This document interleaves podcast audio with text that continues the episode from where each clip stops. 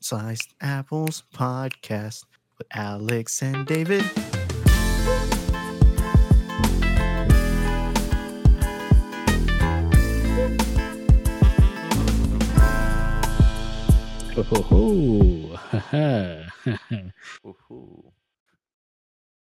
It's kind of a.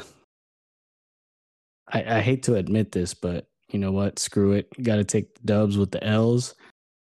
But it's kind of a rare occurrence when I get to get on here and uh after I was right.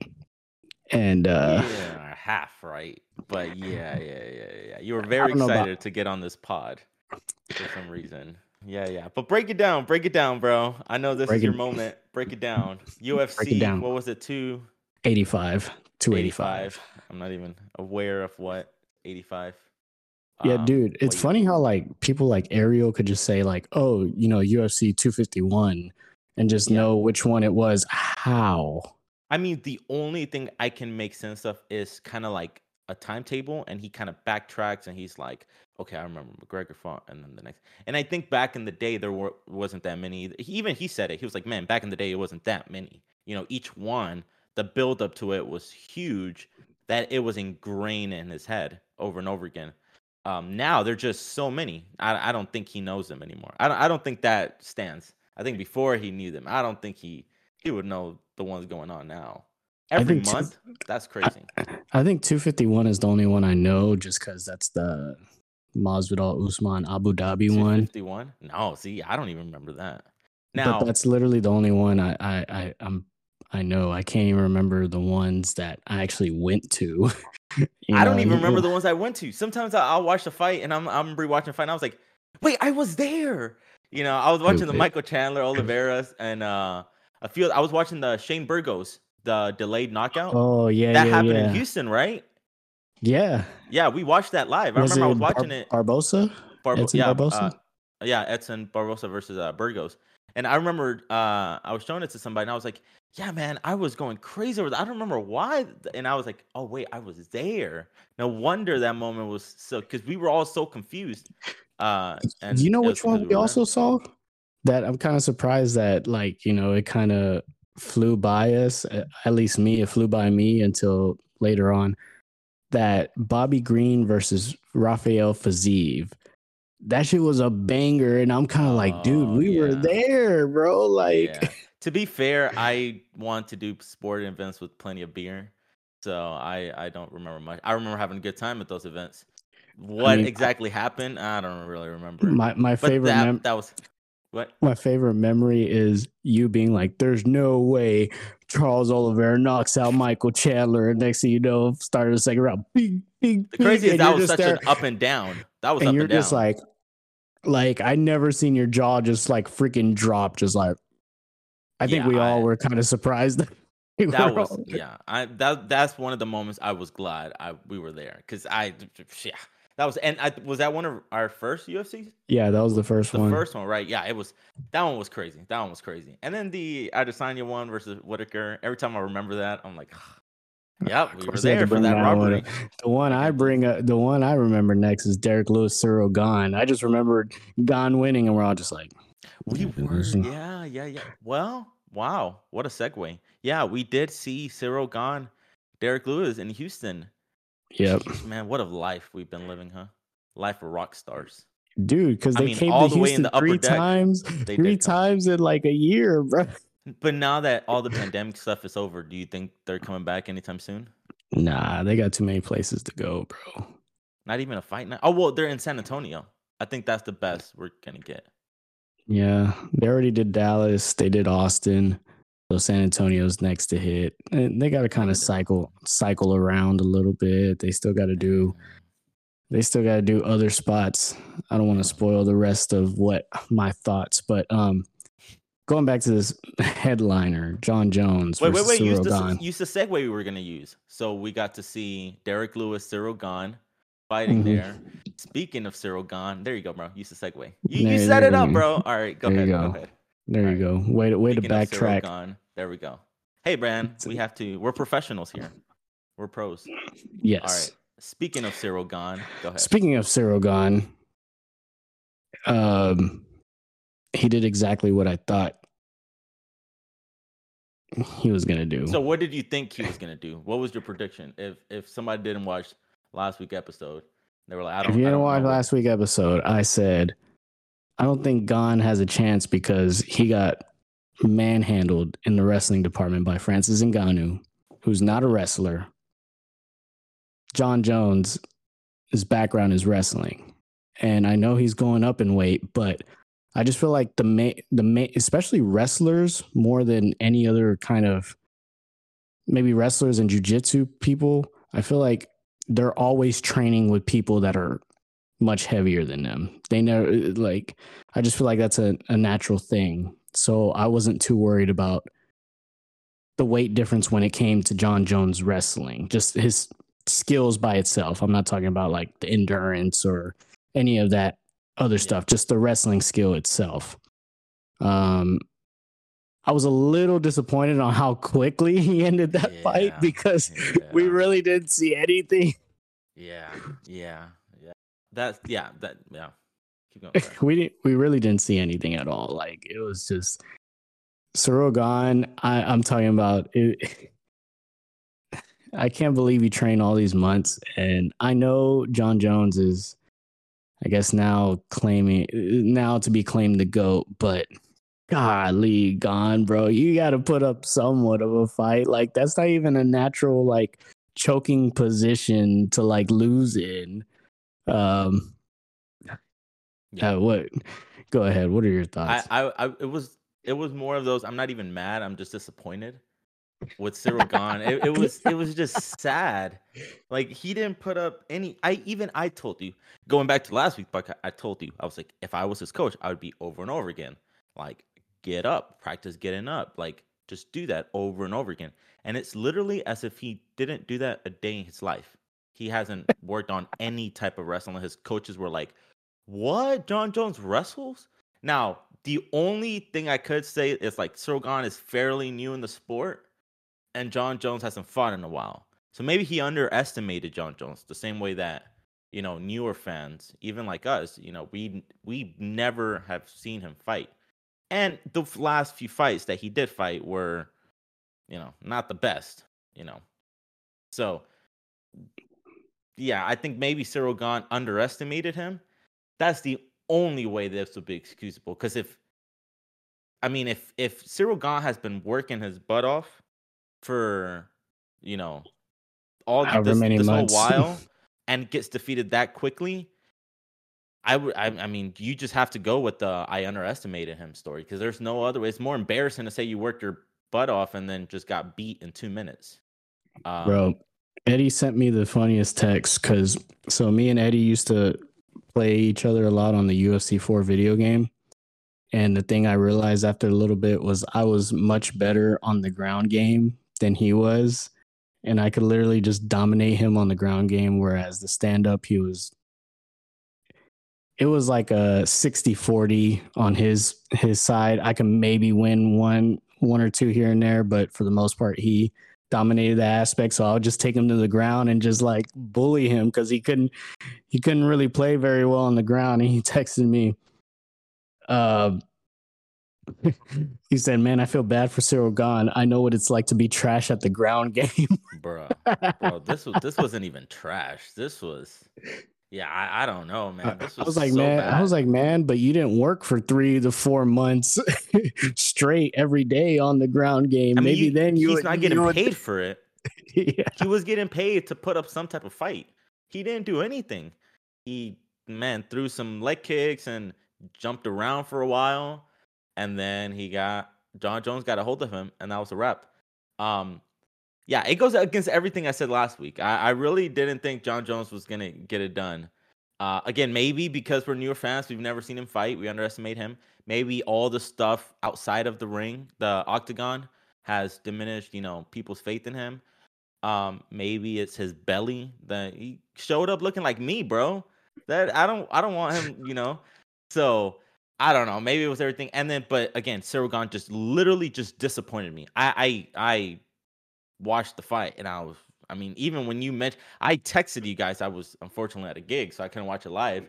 uh, I was like, all right, guys, keep me updated what was happening. And then you texted me right back. You were like, yo, Jon Jones just choked him out.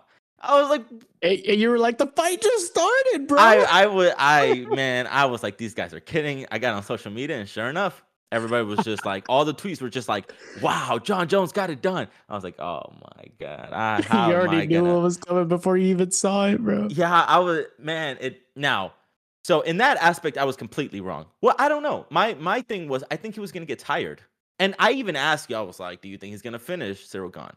We both believe that Jon Jones couldn't finish Ciryl Gane. So my you know reasoning led me to believe that Ciryl Gane was gonna knock him out at some point.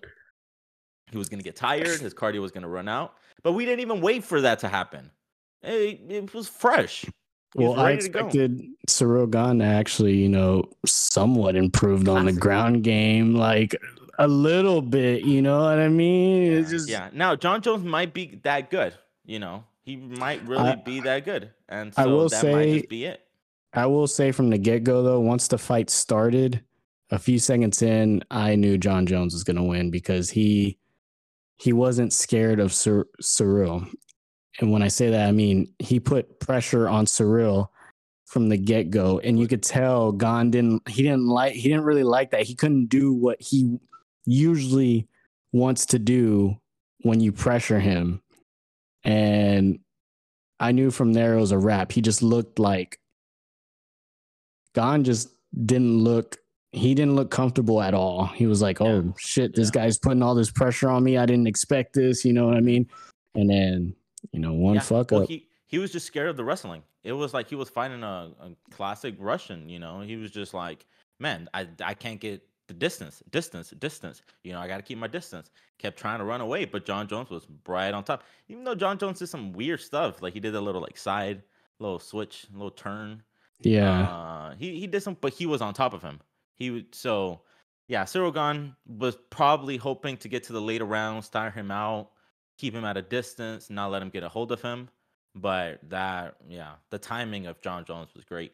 Brought him to the floor, and then that was that was a wrap on that. Unfortunately, you know. and that, and that's the thing about Gane too. Like I think this really showed this fight really showed that you know if you let him dictate the pace and how the the fight goes, Gane's just gonna pick you apart. Boom, boom, boom. Jon Jones showed if you just go up there, like not scared of him, you just go in his face. He's not really that much of a threat, and he and, and I think that's what I'm really starting to see about Ciryl Gane, why he's like really good compared to you know the rest of the division, but when it comes to the the cream of the crop, he's he he's not there because he can't adjust. You saw Fran I mean Francis Ngannou was getting pieced up on the feet. He started Yeah. wrestling Ciryl Gane, and that's just what you have to do. If you're gonna be a champion, that's just what you have to do. You got to adjust. You got to be able to be. I mean, Yeah. the fight isn't gonna go your way every time. You're not. You're not gonna be able to dictate the pace. You're not gonna be able to, you know, have it go your way 100% of the time. And I think Gane is just one of those guys that, well, I mean, for now, he's still fresh into, like you said, he's still young, pretty young in the MMA game.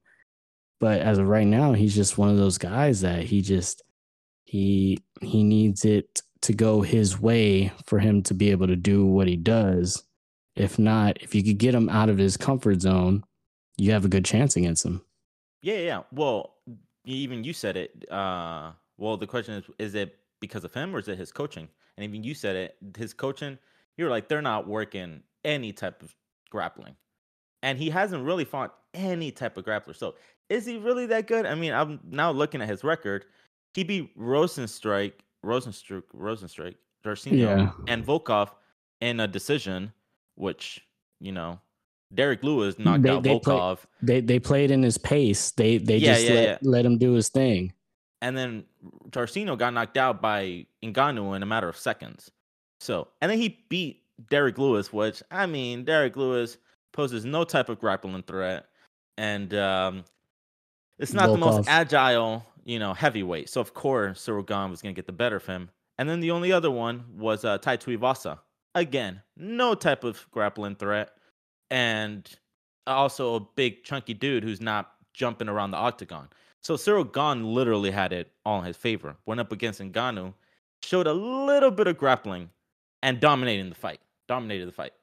So yeah, it made sense that Jon Jones coming in with the type of wrestling that he do, does, um, he would beat him. But his camp never adjusted to it. After Ngannou, I would imagine, yo, take some. For example, Gaethje was uh, I'm just gonna take hits as much as I can get hit, so I can give so I can give the hits. Eventually, got knocked out, and his coach Trevor Wittman, was like, "Yo, finally you can learn. You need to learn to defend." And he learned, and he got better. And G- Gaethje is significantly better now. Gane is just jumping around the octagon, keeping a distance from everybody, posing, uh, just staying away from the grappling threat. Not really learning how to defend it, not learning how to uh, do any type of grappling. Just, just keeps jumping around. And this literally showed. I think the whole camp they were like, "Yo, we're gonna keep our distance the entire time, and then we're just gonna get him when he's tired." And that's exactly the opposite of what I would have done. I told them you need to work on your defense, your takedown defense, your wrestling. Nothing, nothing. I'm sure the whole camp, they were like, yo, just bounce around, bro. Just bounce around. And that's why he thought he had in the back. He should have, honestly, I think it's his coaching. And so Khabib, the big famous Khabib, has offered Ciryl to move to Dagestan for one to two years and work on the wrestling. You're like, bring your coach, coach, bring bring everybody, and you can work on your wrestling. Go to Dagestan for a while. I Honestly, mean, I think he should do it. If he doesn't, Ciryl will be a threat. At But this point, until then, at this point, I don't even blame Ciryl because fool me one time, shame on you. Fool me tight, fool me twice, can't put the blame on you. This is the same camp that Francis Ngannou was with when he got out wrestled, outclassed by Stipe the first time they fought. What did Ngannou do? He left. He left, went to a new camp, owned his skills, and then when he fought Ciryl you saw the development of that aspect of his game. I mean, you tell me, do you think it's just a coincidence that this same camp again, they already got out wrestled one time, second time gets out wrestled again? I mean, I yeah, no, that I don't know. Well, do you think they? Do you think Gane would go to Dagestan for a while? A little French no. out there in the mountains of Russia. I mean. I kind of, I wouldn't be surprised if you hear an announcement in the few, next few months if Ciryl Gane goes to a new camp. Mm, you think 'Cause, I mean- I, I don't know, man. Honestly, what again? This is why I'm I'm just disappointed. I'm not even Gane. It I don't feel like he learned everything. Like you saw him at the press conference, just smiling away, and even he said, "I'm not disappointed. I'm just more mad." Like, bro, like with a smile. Like he said, he's mad with a smile, and I I don't know. I don't think he's learned yet.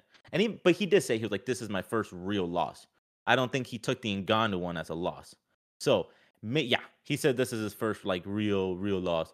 I think the last one he was like, oh well, you know, he out wrestled me, he barely beat me, he he kind of cheated almost his way out. Uh, with this one, he was like, oh, this is the, my first real loss.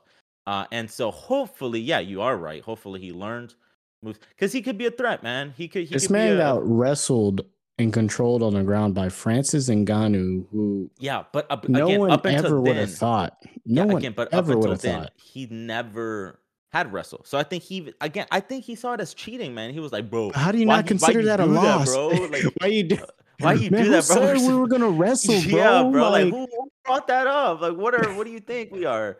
Like, and, and I think that's why he's more like he was like, yeah, man, like forget that guy. Like he almost cheated his way out. He- If we were standing, he knows I would have beat him, type of thing. With Jon Jones, it was almost embarrassing how quickly he got beat. So yeah, maybe he learned from it. Um, but uh does that make Jon Jones the goat? I don't know. Honestly, this feels like who, like- who else like- is gonna be a goat right now? yeah, I know. I know. Unfortunately, that's what sucks. But this does seem like the fight to fight, get the fight that gets you the GOAT status. Because Ciryl lost to Ngannou. So I, I get Ngannou's gone, move on with our lives. But he lost to him. So Gane is like the second place. So okay, cool, you beat him. Let's beat one more guy. Unfortunately, the next guy to beat, which is the heavyweight goat, the guy who has the most heavyweight championships, Stipe. Unfortunately, Stipe is not the Stipe that used to exist a few years ago. The Stipe got knocked out cold by a jab from Ngannou. He he's not the same guy. He's All right, it wasn't. guy. It, it wasn't a. It jab. was a jab, bro. And It was a, go watch. It was a freaking like- jab, bro. He got split like in half by a jab. No, I like know, Ngannou's dude. jab isn't just is But dude, just the a dude, the dude. but- I mean, and I don't blame him. And uh, Stipe disappeared off the face of the earth. Well, well, because he, he because he tried to he tried to wrestle Ngannou and Ngannou hit him with the sprawl and he said, Oh, "Oh, yeah. Shit!" He said, See- "Oh shit, this guy knows how to wrestle now." like he at least has the, the principles of it. And See, that's what you're supposed to. That's what you're supposed to do. Ngannou first time against Stipe got wrestled, manhandled. He came in the second time, like I said before, with a new camp. And next thing you know, Stipe tried to wrestle him. He hit him. He was hitting him with them sprawls and whatnot. He was getting right back up. Takedown defense on point. That's what's supposed to happen. So Rogan, that's what we were. We were. I, I mean, we weren't expecting a whole like full on, you know, Geoff Neal 0 for 4 on takedowns, but like, geez, I mean, uh, yeah, no, I something. think, I mean, again, if we would have had Ngannou, Jon Jones, I think if Ngannou would have showed any type of takedown defense, that would have freaked out Jon Jones. Like what he did to Stipe, that would have Mhm. freaked out Jon Jones. And at that point, they would have stood up a little bit more. Jon Jones would have known he was going to get more tired, whatever. Ciryl didn't even do that. Ciryl didn't even defend the f- anything. He didn't do anything. So, yeah, Jon Jones is fresh. He's uh even if it was fake, even if I am right that you know this is this that was a belly and you know it was just his god-given talent that beat him that that got him the win he he won and Ciryl Gane pretty much gave him the win he's now the champion does that make him the goat i don't know. I i think again what i or or the pound for pound number one. Sorry that's what i, I was trying to say. The pound for pound number one. Because that's now the debate. Does he go all the way to the top? Just because I he mean- because he beat the uh, I mean, and my I still believe that my now uh, let, let me let me let me start from the beginning. I, I think my I still stand with my argument that well what uh Volkanovski did is still more impressive, and I would still give him the pound for pound. But the way Jon Jones beat uh Ciryl Gane, just it kind of it makes it makes my argument really hard to make because it's like oh well look how quickly he beat the heavyweight, but he wasn't the heavyweight king when he fought him. He was the second place heavyweight. So if he goes out, man, if he dominates the division, gets honestly, there's a few guys that I want him to fight. Jon Jones is smart. He's not gonna fight those. The Sergey guy, the um, even uh, No, Curtis no, this, this is what's gonna happen. I know the script. I know the UFC script. He's gonna fight Stipe in July, and Jon Jones is gonna win. He's gonna have a a solid win. I don't know how solid, but he's gonna have a solid win. And Ngannou by that time, hopefully Ngannou is finally getting his boxing thing out of the way. I feel like he just wants to make have one boxing match, Tyson Fury, whoever, Deontay Wilder, make that big fucking bank.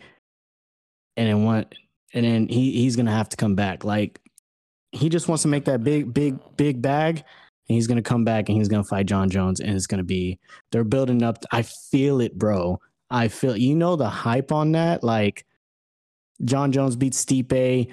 Jon jones does a badass call out of francis Ngannou or something Ngannou goes, makes the money he wants to go make. He'll probably lose to one of those two guys.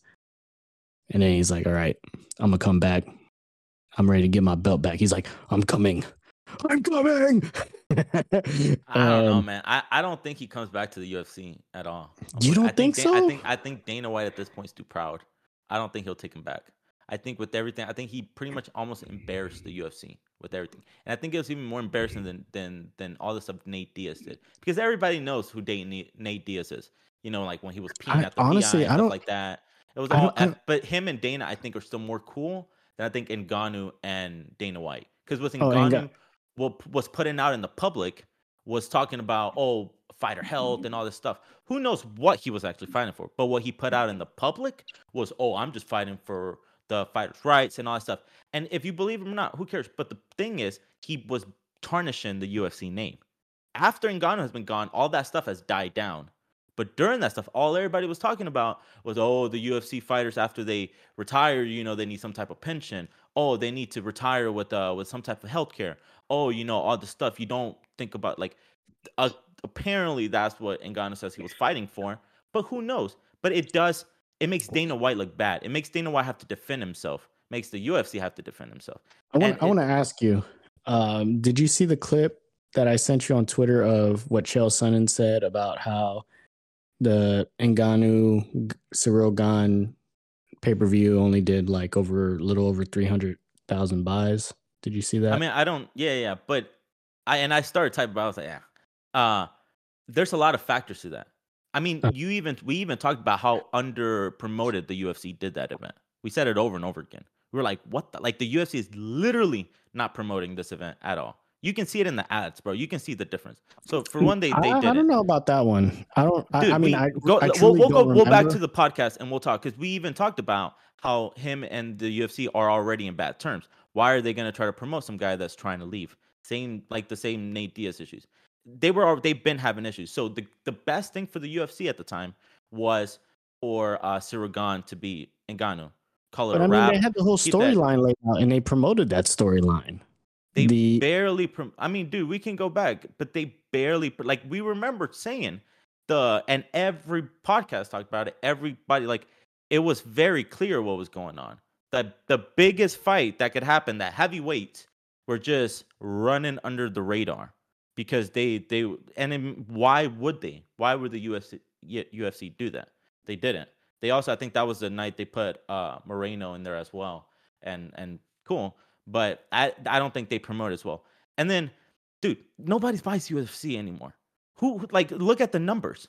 They're all Um, around um, there, bro. I'm pretty They're sure. all John, around I'm there. pretty sure this Jon Jones one did pretty Dude, well. you would would be be surprised, bro. I think most of their why do you think they stopped saying them? Like or even putting them out? Like it's so hard to find them. And even once you find them, it, it's almost like the UFC put I and I would I don't doubt it. I would I would believe that the UFC puts out so many false numbers. They tell reporters different things, so nobody believes anything. And that way they don't have to know exactly what happens. Exactly. You see so many posts about, oh, the UFC fighters got paid this, but they're like, no, but what about plus this, plus this? Oh, you don't like nobody knows the numbers for sure. That's what makes this organization even more shady.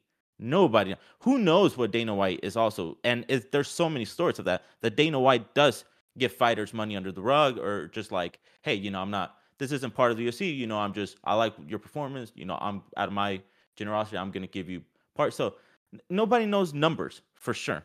Buys, there's no way in heck they would. They're they raised their price, and the the um the level of entertainment has not risen. Like they're not the the UFC events are not like one. If it s- still was like one every quarter where you had all the stars at the time in each pay per view, they raised the prices. You're like, yo, it makes sense. Like, man, these these events are getting crazier and crazier. Not really. So I think before maybe the prices were lower, but people were buying more. Now the prices are higher to compensate for the less people buying them because it's so much easier with technology to stream them. I'm not saying I am. I'm just saying, you know, for the Uh-huh. public, they Uh-huh. tend to find.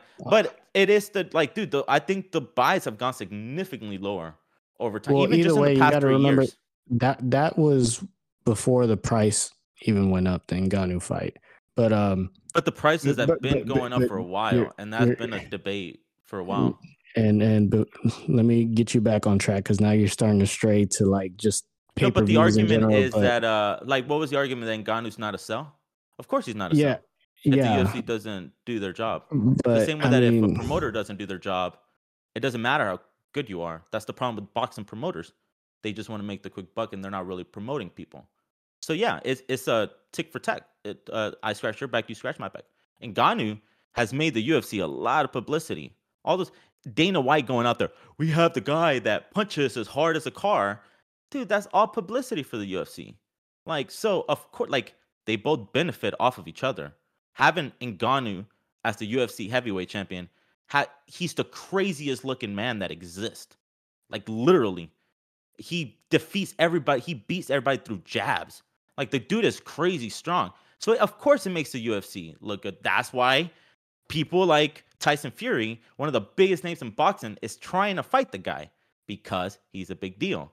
So cool. I get your argument that the numbers and that the, the it only sold 300k when it was the biggest storyline, even though it's the same exact storyline as Masvidal and stuff. But yeah, it's the story. It's the storyline we've never heard of. Yeah, cool. But eh, you know, it, I, I get it. But if he really wasn't that big of a deal, why aren't we here arguing about uh, you know other other people? Like it, it's it's he's a big deal and guy and he's scary and Jon Jones knows it. That's why he asked for more money to fight him. That's why Stipe disappeared off the face of the earth. Like nobody wants to go up I mean, against this guy. well, I mean, well, of course, Stipe. Stipe did his thing. He already got knocked the fuck out to infinity and beyond. Why did he So, ask- like, he why, was why, the- why, he coulda- he it's somebody for the- else's turn. It's somebody else's turn to get knocked out to infinity and beyond. He's like, I ain't going again. Like my- literally, they all got knocked out. So my man's ain't getting any younger, bro. yeah. Like, he- so even let's let's forget about the the buys. Let's say he's not a buy. He's still the scariest man out there, bro, and undefeated. Like, n- But- not nobody poses a threat. So regardless but of everything, you know, it's still a loss either- for the UFC. But either way, like, I mean, I just thought I've felt like in general, whether UFC intervening or not, like, I Francis Ngannou hasn't really been a a, a, a big sell um, in general, and so it made me realize You that think Stipe Miocic is the dude from Cleveland? I feel like on, he he I feel like he has he he does he has done more. I mean, the fact that I mean, just him saying we're, like we're talking casuals and people watch the sport. Anybody that watches a sport knows Ngannou. And if they don't, you show them a picture of Ngannou, they'll never forget Ngannou. I know, but like even me, But- but- but like, now come on, like casuals- like But now if we're talking about cat or just people who watch the sport here and there, yeah, they probably don't know the name Ngannou. It just sounds like any other African name. the, the, they're like, what? I don't know. You show them and they'll they'll forget him. Uh, the thing is the, ca- the casuals are only gonna know. I guess they know Jon Yes. Jones. I, I figured that out this this past weekend. They know Jon Jones and Conor McGregor. That's literally it. That's who the casuals know. I mean, you might. It, it depends on the level of casual, but that's Yeah. like the so then basic at that point, at that point, and then like whose job is it to tell the casuals what to watch? The promoter, the promoter shop. So forget all of this aside. When they sign that contract, they say, "Hey, I'm going to be under your contract. You're not going to let me sign with anybody else, but your job is to make me a star. Your job is to make me money. Your job. I'm going to put my life out there for you, but you got to give me something back." So, like, that's that's the game. If the promoter's not doing their job, honestly, like I'm not gonna blame Ngannou I'm- for the I- I- bias. I, I'm speaking on, but the thing is, I'm more speaking on like me, non-casual here. Mhm. I, I just, I mean, Bro, every person what like I, but I'm we not watch like, the sport for the knockouts, like the oh the holy fuck moments or whatever Dana White calls them, it's literally every Ngannou fight. bro. You're can telling me watch- like an Ngannou card is like what gets you like an Ngannou card is just kind of like. It is what it is. I'm usually like the last one you said, Brandon Moreno. I was more excited for obviously. Well, I don't know if that really counts. I was more excited for Brandon Moreno. For sure, for sure. and the Francis Ngannou fight. I mean, like I said, it's just me. I'm just speaking on my personal, like how I just how I feel. yeah, but I think you're one of those. I you're you're you are a, you're not a casual. You're a fan, but I think you're one of those easily swayed fans. Easy like watches the promo video and you get hyped and you're like, oh man, this this is. I'm more of the why are they showing me this? Why what what don't they want? Oh, I I don't think you know that's me. And so that is the only difference. For example, you watch all the Jon Jones uh the the embed and you were like, bro, yeah, whatever. Oh, no, I I- watched I- him and I was like, yo, they're hiding his belly. Yo, they're not showing us this. Uh, he's look, or let's let's look at let's talk about the Luke Rockhold one, which we talked about that one, and I said he looks tired. He, they're only showing us certain things. Why are they only showing us the beginning of it where he he's not sweating? He's not. Why is he whatever? You and for you, you were pretty hyped of the come, you know, him coming back, stuff like that. So like we do tend to look at things a little differently. So with this, um, yeah, I, I think we're gonna uh see a little different, but um, I don't know. I think Stipe. Um, I think ultimately my point is the things he's asking for, he's demanding in the contract negotiations. he the thing is he's not I I kind of understand why the UFC were kind of like, all right, you know what, just you know, we'll you go your own, we'll go Well- our own separate ways because you're not you're not bringing in enough for us to justify. Like, Mm, yeah, you know, I, I, I, would, I be- I I would be kind of interested if like a Conor McGregor kind of go into contract negotiation and be like, hey, hey, mate, I want to bring, I, uh, uh, Yeah, know, I, I get you. That what he was asking for was it was more valuable than what he was like was had higher value than what he was bringing. And but Yeah. the yeah, and it could be we don't know what he was asking. Even what he was saying out into the public, we don't know. What he was saying is that what he was asking was for healthcare for the fighters and all that stuff. So it wasn't even for him. It was general policies to make for the company, and that he would only resign stuff. But honestly, I believe about half of that.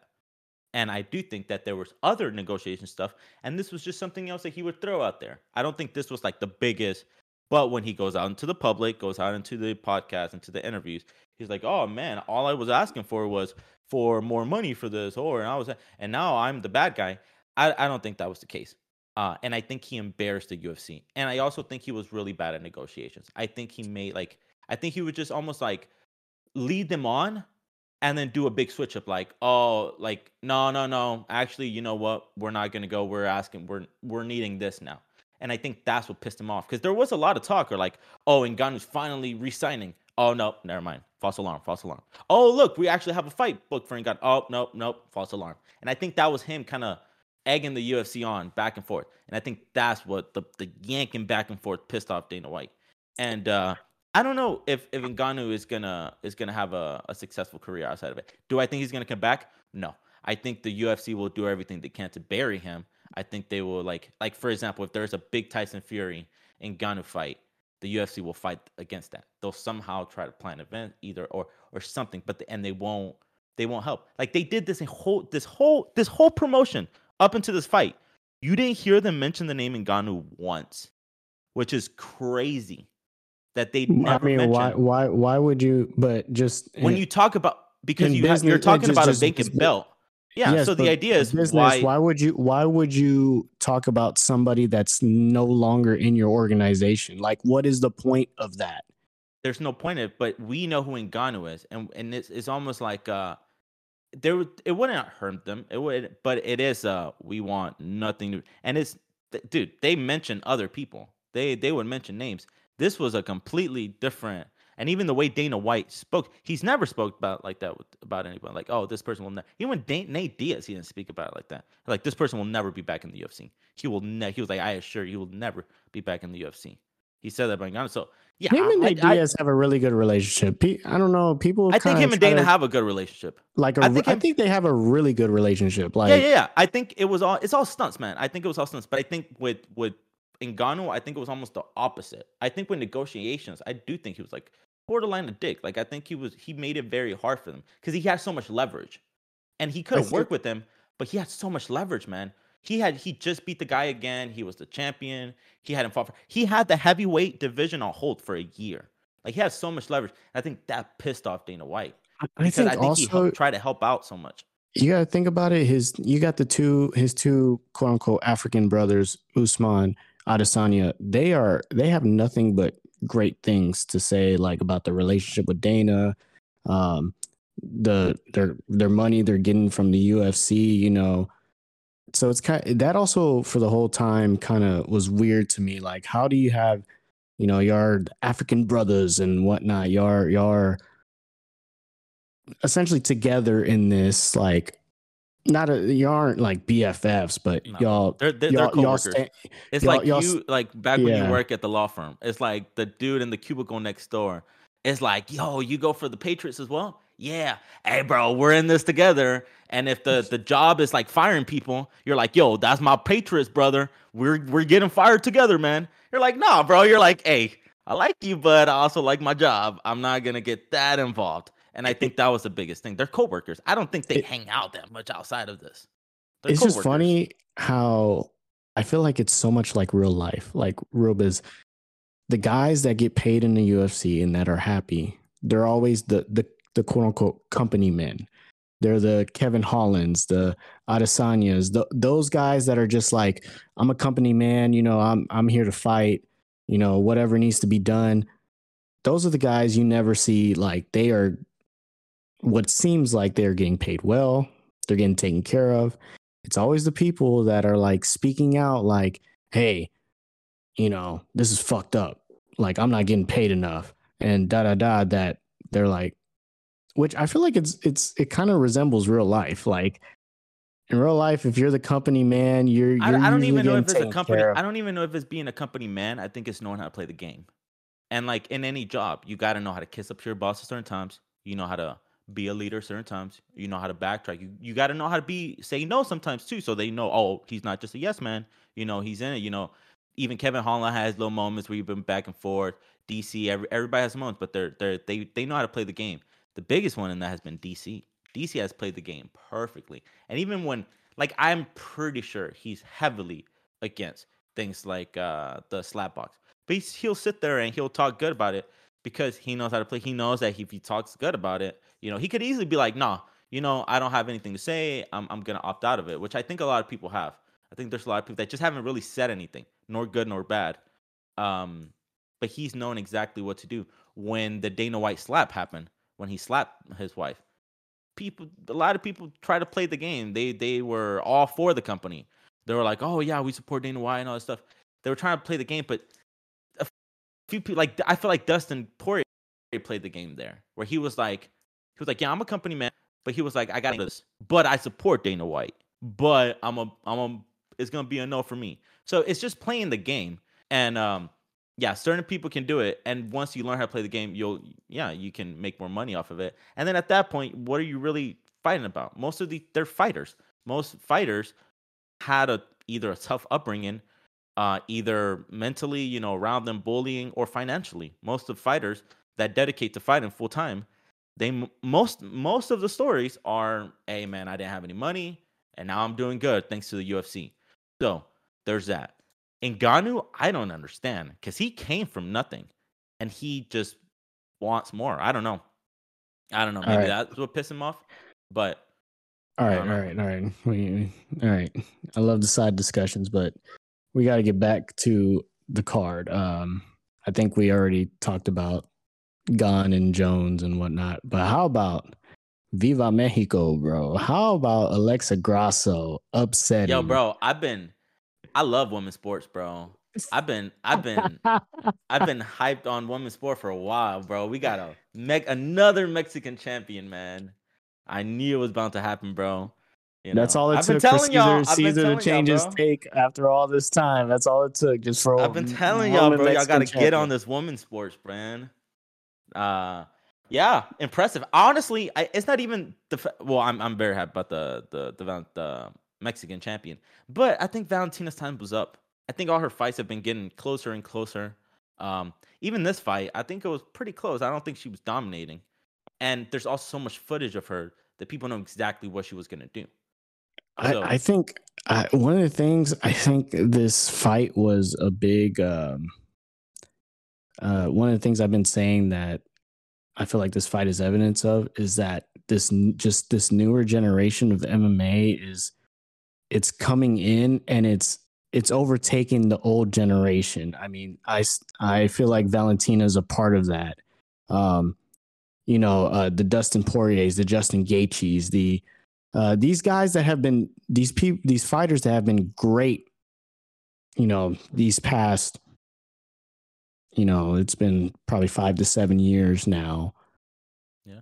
but the guy the fighters coming up right now that are starting to hit their peak right now they're just different animals. And i just don't think these old older this older generation this old guard can keep up anymore. And I think this fight was, like you said, first it was Taila Santos. That fight was close. I mean, a lot of people had Santos winning that fight. Yeah, I had, I had Santos. Um, And I thought, I thought for sure Valentino would like it was like a slack off fight, and then she'll go back, back to business as usual. You know what I mean? Just dominating. But Grasso, Grasso put up a fight. You know what I mean? She she fought very well and she knew what she had to do. She made the adjustments.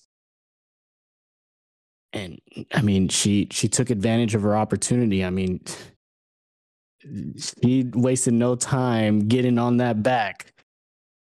Yeah, well, there was when- on uh, the the footage. kick. Yeah, there was footage of her practicing that over and over again, spinning kick, uh, the spinning kick into, uh, and then trying to catch the back off of it, which goes to show at this point there's so much footage of your point, all these old champions, all these old dominating fighters that you can dissect them now. You know exactly what they're eventually gonna do, and then if you just practice that that move over and over again, uh, you're gonna event. It cut in the fourth round, towards the end of fourth round. It took 20 minutes to get it, but she got it. You know, and so there's that clip of her practicing over and over again.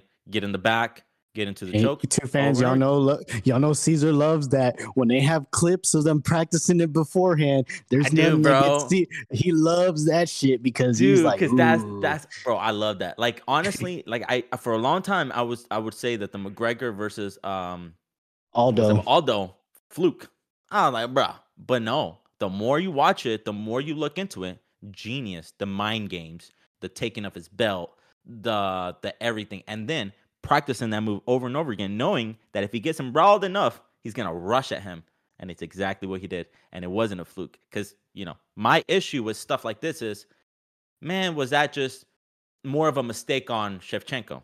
Which that would have been my other argument. Like, well, you know, that was just a sloppy kick, and she was able to get her back, and it called it a wrap.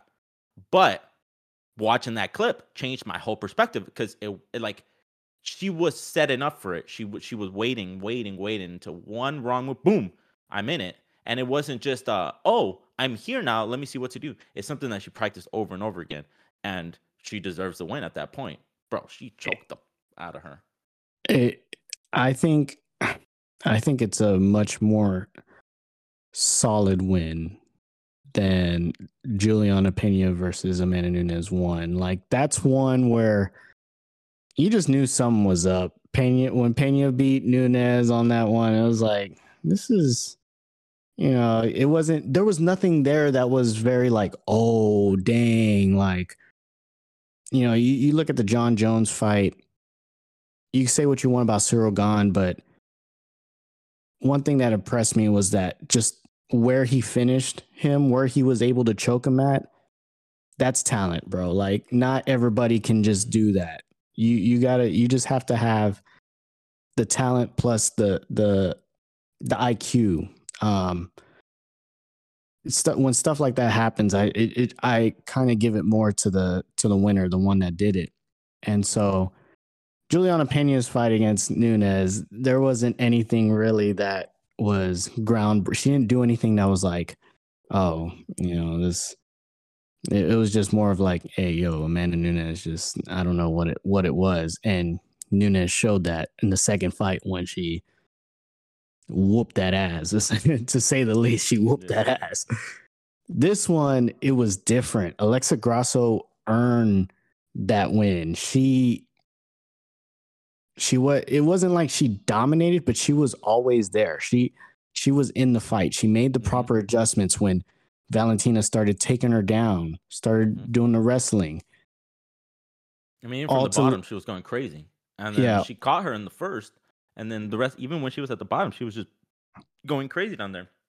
all to lead up fighting. Yeah, all leading up to the spinning kick it kind of sucks you know i like valentina shevchenko but it kind of turned me off when in her post-fight interview Yeah. in the octagon when she literally i mean she pretty much said you know it was just she caught me on the spinning back kick she essentially she got lucky that's what she was saying yeah. She made the argument that other people needed to make. The oh well, this is MMA. You know, you win the whole fight, and then you get caught at the end.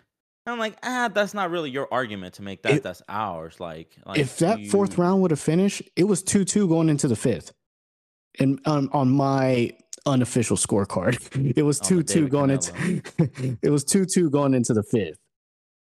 If that Yeah. if she didn't choke her out, so I mean, But again, it happened. But it wasn't a you got caught. It was you got set up to it. So again, the footage changes everything because now we know that their game plan was, yo, let's get her to throw a sloppy kick. As soon as she throws that sloppy kick, we're all over her. So going into that fight, that's the whole plan. They're like, let's let's get her to do that, and we can catch her. So the whole fight, she's just setting up Valentina. Just get throw that sloppy kick. Oh, you caught me this time. Oh, bet, bet, bet. Throw it again. Throw it again. Oh, you caught me again. I'll bet. Throw it again. Throw it again. Oh, there you go. You're getting a little sloppy. You're getting a little bit more tired. So if we if we want to give her the credit, it was she was playing that game. And sure, maybe she got caught a couple times, but she was like, ah, it wasn't there. It wasn't there. I'm gonna wait. I'm gonna wait. So she was who was really winning the fight at that point? Who knows? You know, maybe she mm. was getting hit, but it was all setting up for the purpose. And she went, so yeah, you are right. You give it to the winner. Uh, the other clip that made me uh speaking of clips real quick, you can if if I roll off too much, bring back uh Cejudo. I don't know if you saw that. So With Jon Jones, yeah. Jon Jones. That was wild. So that and there was another moment that that just happened with Cejudo that I was like, yo, this dude is it's very clear that he's trying to play for the cameras, trying to be cringy and trying to like him and Aldo fighting, you know, backstage. Like it's very clear, bro. Like, hey man, you're you're trying to sell a fight, but it's fake. Like it's fake AF. But him being knowledgeable in MMA, damn, that dude knows his stuff. And it makes sense why all these people have been going to Cejudo because as much as the dude is a loser, he knows his stuff. so there's that clip of Jon Jones going to him, and you know they're they're all there. Cejudo's standing up teaching, and he's saying, you know, if you're in a in a position and you feel like you know you're you're holding it, but you're not getting anywhere, readjust, move to a to a better position. And I mean, in the video that I saw, they put it up against the what actually happened, and it's this exactly where Cejudo was standing, where he's holding on to it. He was like, "You uh, readjust," and Jon Jones did exactly that. It was as if Cejudo was in the corner yelling it out, and he did it. And that, I mean, that's genius. And there have been a lot of clips from Henry that I, am like, man, this this guy does know his stuff. Will he win? I don't know. Can he still come back? I don't know. But as a coach, the dude can build a really good legacy. Like, like, uh, and it's all the wrestling background. That's all there is to it. Um, so yeah. But coming back to this, uh, well, speaking of, I don't, I don't know if there's much to say. Speaking of wrestling background, the the other another one I want to talk about was Bo Nickal. You know, Wait, wait, wait. Hold on. Before we, yeah, before that's what I'm saying. I don't know if there, there's more more to say to that one. I wanted to just say now, like after that fight happened and Grasso won, Dana had to be the minute oh, that fight ended. He had to be on the phone. UFC Mexico, bro.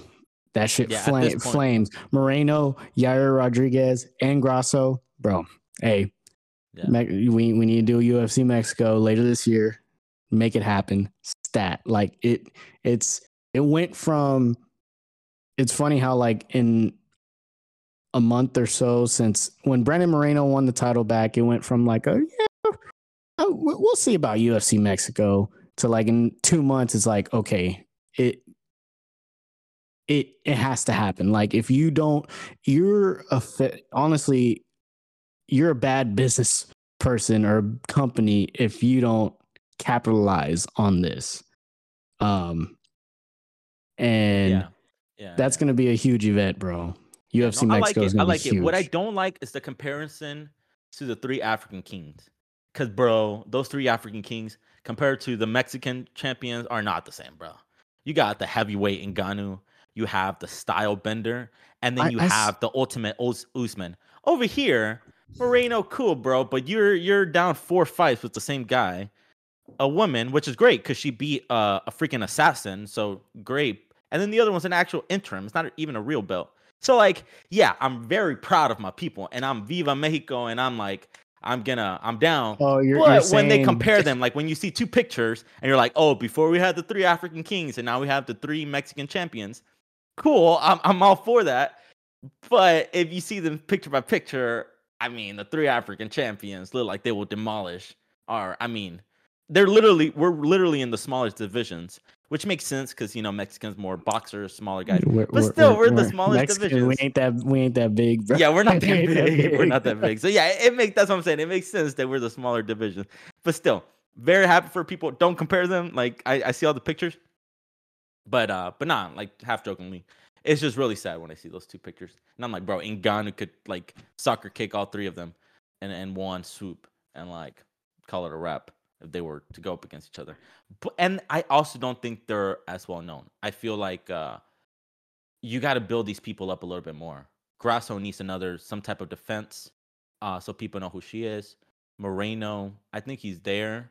Uh, no, Moreno's there. Figueiredo. Yeah, no, Moreno's there. I think at this point, people are just happy that he's fighting somebody that's not Figueiredo. Uh, But I think the and then- important thing is the people in Mexico know yeah, who for them these to have people their are. people. Yeah, yeah, yeah.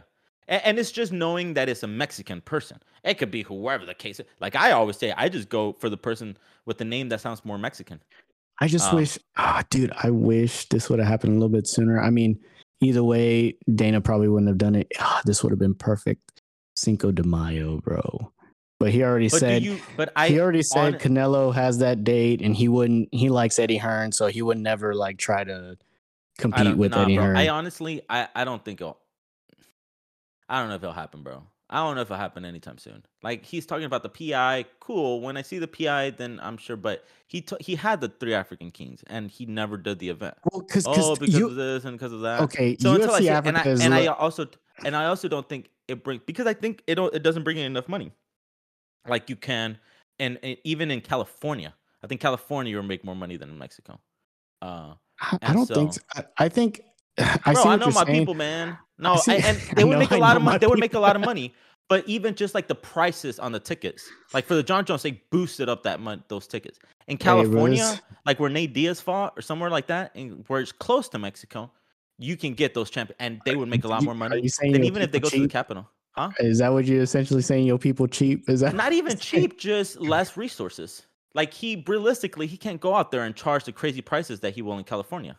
You know, and I think right now, I mean, and hopefully Dana White proves me wrong. But again, I see Dana White as some crazy dictator right now. So for him to like want to like go help our people and go to Mexico, even if it's at a loss, I don't see that happening. You know, so I, I I don't think. First of all, if I I think if you I think can you do you think it will sell out? oh yeah, I think it will. I think Yeah, it will. yeah. So you're not you're not losing money at that point. but you can I sell mean, prices at you- different. you- You, can you- sell you- tickets at different price. You have a point which in which maybe they could make more money in California. Yeah, maybe. But I mean, you're UFC, you're making profit regardless. Um, I think hopefully, in my head, how I see it, it's it's bigger than the profit you're making that night if you do UFC Mexico. I think it's bigger than that. It's more of a long term. You will see those results long term versus if you just do it in like SoCal, LA, or something. Yes, the profits will be more immediate, but long term, it won't be as as fruitful as if you actually do it in Mexico because then you're gonna have you're gonna make more. You're gonna move in. It's just moving into a new new region. You know these. You know Mexico. They love like. Imagine if they have a UFC Mexico and you know you somebody like your dad. I mean, there's plenty of those guys down there that they're boxing guys, but let's say if the UFC were able, in which they really are able to, put on this big event and they draw guys like that. Yeah, but but what you're saying is there's that you're almost making the UFC look like if they're still at a building stage. They're not building anymore. They they're saying they're building a PI. That's to bring in more fighters. Once they build a PI, once I think Mexico knows a little bit more about the UFC, then they'll get maybe an event out there. But I think it's very easy for right now, like, oh yeah, we're working on an event, we're working on an event. I don't see that happening anytime soon. They already had an event out there too for Cain yeah, Velasquez. but that was different. Yeah, but that was different. That was Cain. Everybody knew Cain Velasquez.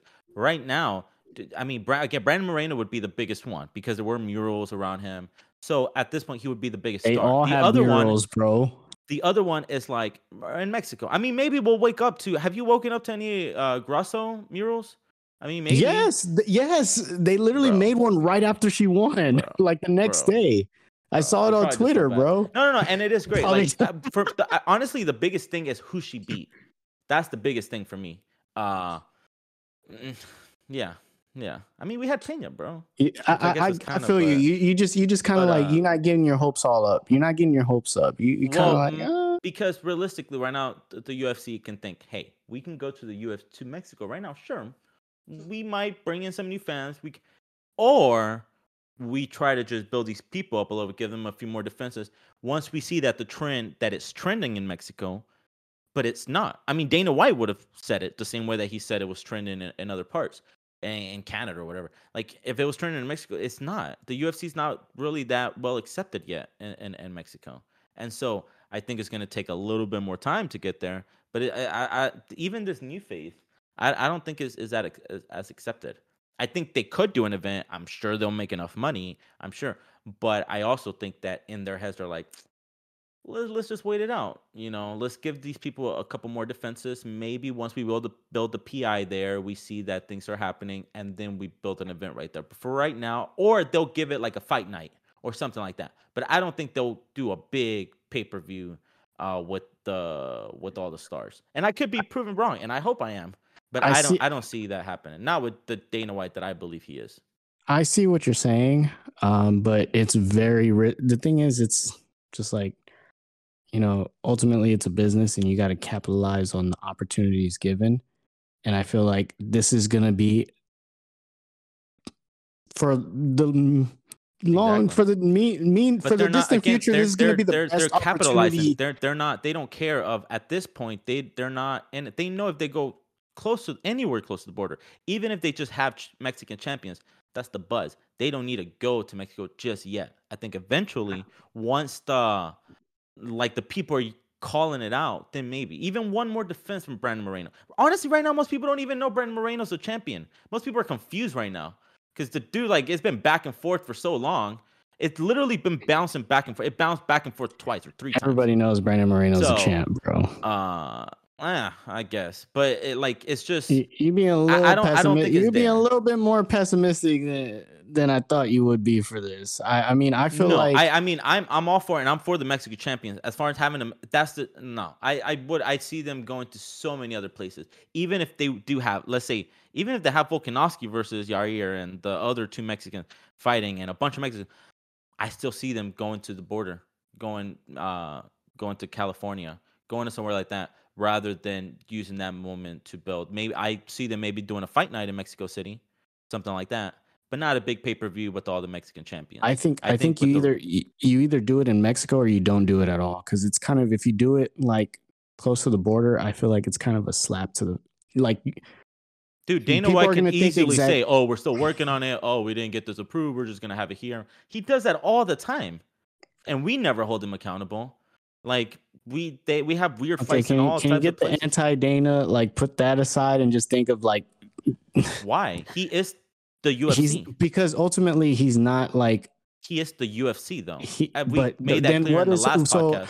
are Hunter Campbell and Sean Maynard and all these people they're just like kind of like just sitting there like yeah Dana yeah do you know what, do you know what any of them believe? Do you know what have you heard any of them speak?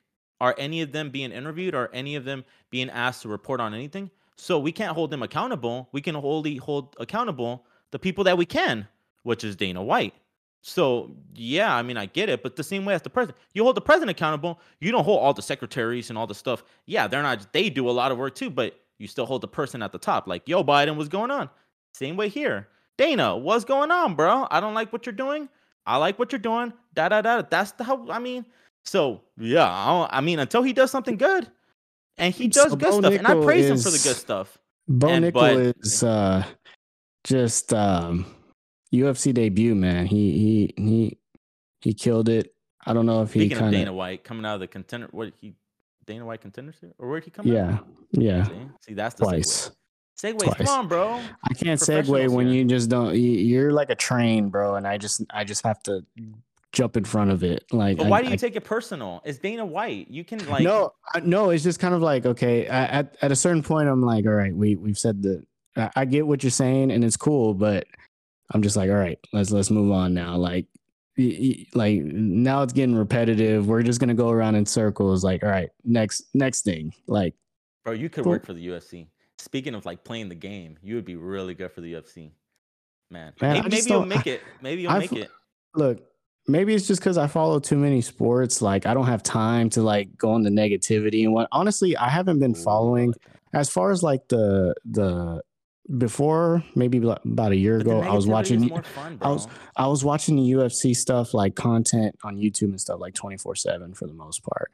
Nowadays, I'm not really like I didn't watch the Jon Jones embedded. I maybe saw episode 1, got kind of bored and then didn't watch it. I caught the highlights of the press conference, but uh, I I, watched the press conference.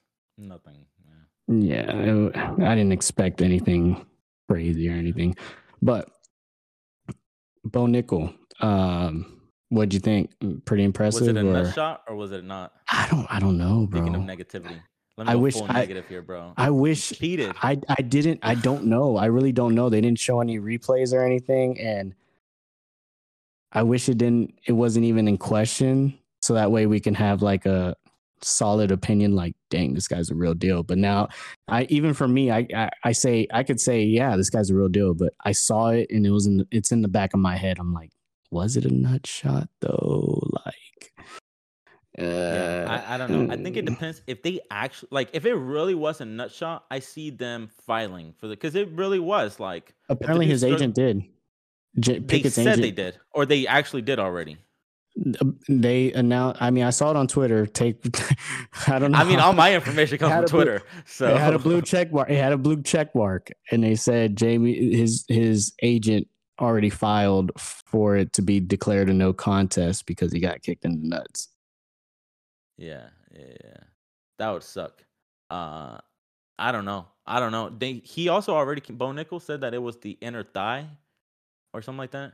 He said it was the inner thigh. Uh, you can't really see it from the angle, but that he hit the inner thigh, and that's why he reacted like that, and that's what took him to take down. Uh, I don't know. I he is the real deal though. He is good, and the moment that he had with DC before before the fight was really cool too. Because yeah, if Bo Nick was really as good as the rest, I mean, I don't watch wrestling, so I don't really know. I just Did- hear that he's really good.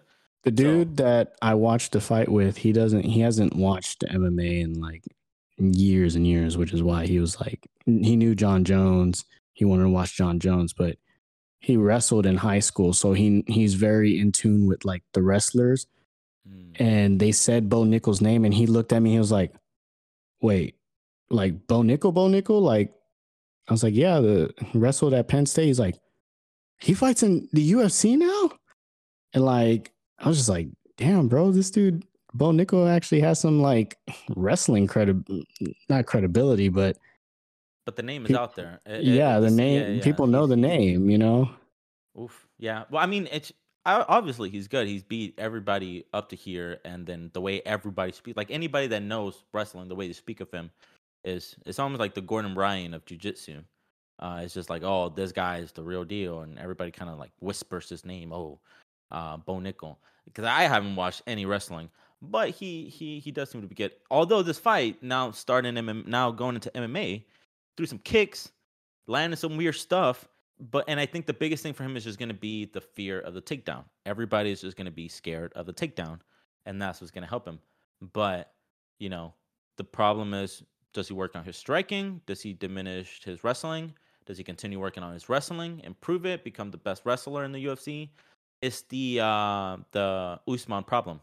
Usman eventually started working on his hands, um, start stop working on the wrestling, has to go back and forth. Bo Nickal, I don't know. I don't know. He's good, but that nut, the having that nut shot made it all the controversy just did tarnish it a little bit. It would have been such a clean win if he would have beat him and under less than a round, call it a wrap, and um, yeah. But yeah, it was it was all right. It was it was good. I just didn't really. Um, I'm not hung up on Bo Nickal. I follow him on social media. I think he's cool, but I didn't. You know, I haven't watched his wrestling, so for me, it's just another guy that came into the UFC who's a good wrestler, from what I hear, beat out all the competition. And uh, who do you think they give him next? Somebody good or still some unranked people? I mean, I think unranked but notable. I, in my opinion. Um, how about a a man that's been slept on? I've kind of seen him throughout my UFC watching career. Um, I've seen him kind of come up. Shock, Shockmont, Rakhmonov. He's a freaking beast, bro. He's a freaking Yeah. beast. He is. He is. He's like up there with I mean, the Hamza. like I think he should be kind of referencing that name of Hamza and these dominant figures, these dominant fighters. I mean, 17 and 0, all finishes. And I think this was kind of his uh equivalent to Hamzat versus Gilbert Burns, where he just wanted to he wanted to showcase even though Hamzat didn't really need to do it as much because Hamzat already had the hype. Rakhmonov needed he knew he needed to do something on this big stage pay per view main card to put him put him out there, and I think he he like absolutely crushed it. I mean, he put on fight of the night. Perfect opponent, Geoff Neal. Geoff Neal did not go down on anything. Geoff Neal kind of rocked him a co- little bit, but he was still there, like, "Hey, I'm here. Let's go." And then go three rounds, and then late third round to finish him off with that rear naked choke. I think he, I, I you couldn't have written it better for him in the position he's in, trying to elevate yourself. I guess more uh, in the public eye, trying to get your name out there it, it, it, he, I mean, it was just the way he fought it was perfectly. And you could tell, even though Geoff Neal had that takedown defense on lock, on fucking lock. Yeah, you can oh tell Rakhmonov was more interested in like, you know, I want to stand stand and bang right here with you. I don't really I'm trying to take you down. I'm just trying to mix it up, but I really want to stand and bang. And I think he enjoyed when Geoff Neal kind of rocked him. I feel like it made him happier. Like he was like, yes, like finally yes. competition. yes. And he yeah. knew like, yes, we're getting fight of the night in this bitch. Yeah.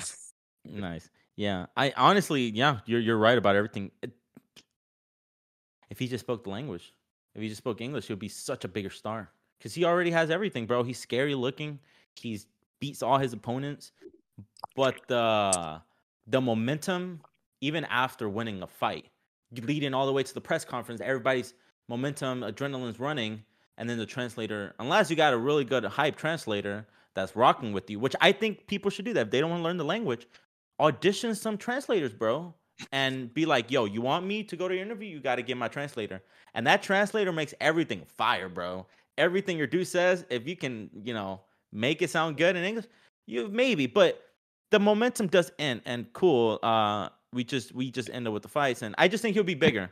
But besides that, everything you said was, I mean, yeah. I what can I say? The dude's a killer. 17 I feel oh. like I feel like Charles do Bronx kind of set the example. Like you don't have to even speak English, but, bro. But that's, like, but that's close enough, bro. And you're just like, fuck yeah, bro. What yeah, he said, I don't know what the hell he said, but yeah, yeah he's like, yeah. Well, Portuguese, but but it's also Portuguese. We it's, it's you know, we also know, what, we know Portuguese. No, we don't. I don't. Hey, I speak for yourself, bro. Speak for yourself. I no, you. There's a lot of words that are similar, so you can un- understand it, and it's also something we're familiar with. You know, there's a lot of Brazilians, so you know we we hear it a lot. This this he's from what? Uz- but it's different. Like when you when you hear Jose Jose Aldo talk, you're just like.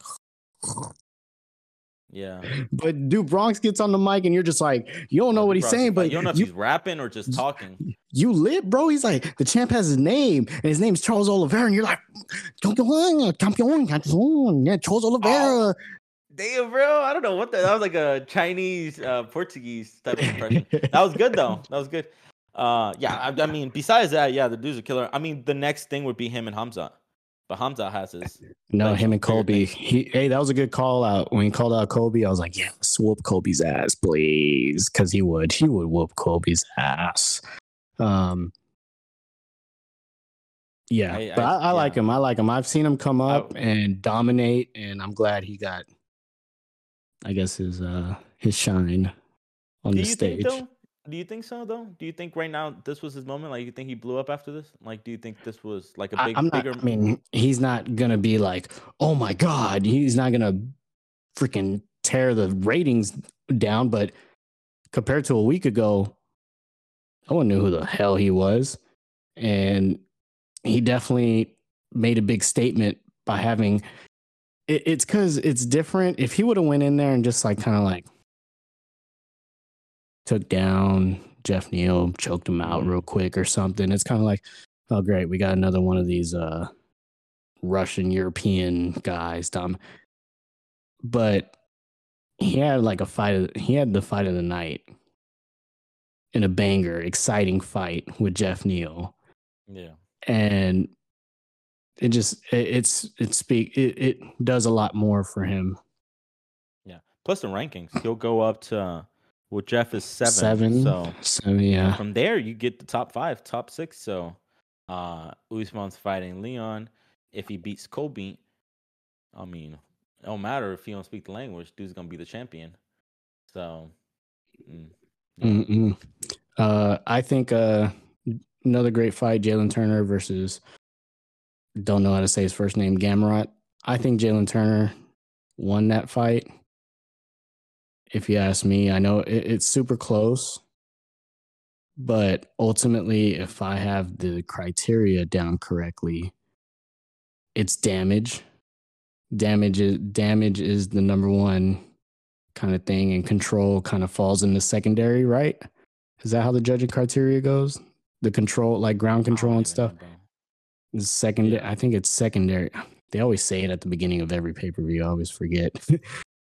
but Well, yeah. it, it, it's a classic case of Jalen Turner piecing up Gamrot. He dropped him a couple times, but he just like just didn't have enough takedown defense to.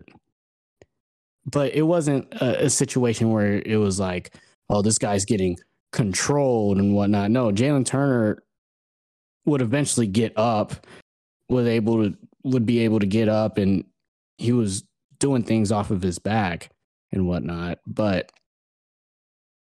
ultimately, I felt like he should have won that fight because he did the damage, and I I just think it's different. It's one thing to wrestle and get controlled and whatnot, but I think it should be different in the judge's eyes when he's wrestling because he's clearly getting rocked. Like he would get rocked and result to wrestling. And I feel like that that I don't know why that doesn't Well, you think You the know- wrestling should work out against him? Like at I- that point, because I mean, because you're seeing it as oh he's just trying to escape, but really it's just smart form of defense. I just think for the way that I mean every situ- every fight is different, every situation is different, but, the way I yeah. I the way I specifically saw this fight is that Jalen Turner had the stand up. He had he was rocking Gamrot. Yes, Gamrot would get a a, a takedown here and there, but Jalen Turner would he wouldn't immediately get up, but he would make his way to the fence and make his way back to getting up, getting back on the feet. Gamrot never really did anything that was like doing any damage, no submission Mhm. uh, threats or anything like that. It was uh, he would control him, be able to take him down, control him a little bit. He would get back up, then get pieced up a little bit, and then end of the round. It kind of like the, the each round kind of went the same way in a way. And the one thing that really baffled me was good old Ron McCarthy, Big John's son. 30 27 for Gamrot. And I said, What the flying fuck? 30, all three rounds. Like the other two judges scored it. Uh, it was a split decision. So one of them 29 28, Gamrot 29 28, Turner. And I just think, man, like the damage has to mean something, dude. Like he, this is a fight. This isn't a match. This is a fight. Jalen Turner won the fight. I don't know. The other guy That's just me. The other guy won the match. I wouldn't even say that. Like, I would say that more for the Islam fight. Gamrot just, I wouldn't even say he won the match. Like, I, I truly, really do believe Jalen Turner won that fight. And there might be some bias in here because I bet on Jalen Turner and I felt like, you know, Oh boy, you should have opened up with that. I didn't see why you That- were so that- passionate about this. that, that money, fight. that money should be in my pocket. That's, that's all. like, so you know what I passionate about mean? this, bro. We see this all the time. What what baffles me? I mean, for me, yeah, y- you're you're right. I I don't. I, I'm not really hung up on the one unless I'm a hater on one of the guys. But in this one, where I have no stake in the game, I yeah, I don't know. It baffles me. And maybe if I went back and checked, okay, I'm gonna judge this fight, but I don't really go into the whites caring that much anymore. Mhm. Um, but uh, the criteria for me is the or the uh, the results for me is the biggest thing. The the um, how each one is just completely different. Like I don't understand how we can still have a sport that, or it's just a legitimate sport when that literally happens. So I don't know if it's the criteria that needs to be changed, the uh the 10-9 system, the have more judges, let the community vote, uh let them deuce it out for another round, go rock, paper, scissors, or something. But that would probably be more yeah. I mean I would I think even they would prefer that more than well maybe it depends. But then the uh than the judges. Um because yeah, that that's crazy. The I just I, I don't like that. I don't like that at all. I it makes me lose faith in the um, in the system. Yeah, in the yeah, sport. in- in their whole thing when the when the yeah there's there's just no consistency. So it's the really one of the only sports like that because even in boxing is very clear uh you know but the the criteria. But for this it just doesn't make sense. But i don't know. That's a debate that's been going on for a while. And it'll go up it'll, they'll talk about it for a while and then it'll die out again and then I will that's it. say I might uh, for the two fans, I might have bet for Jalen Turner, but in the UFC in Abu Dhabi, I bet on Sean O'Malley to beat Petr Yan. And I thought when the decision cards were coming out, I thought I for sure lost that. I, I that was a loss. I thought the money was gone. I thought that was it. mentally And then that. was the happiest, like by split decision. Sean O'Malley, I was like, oh, let's Felt like you got your money back. Yeah, I was like, because I, I already counted it as an L. I was Yeah. like, damn. I was like, you Well, fought good, most, I think Sean. most people I counted that as an L.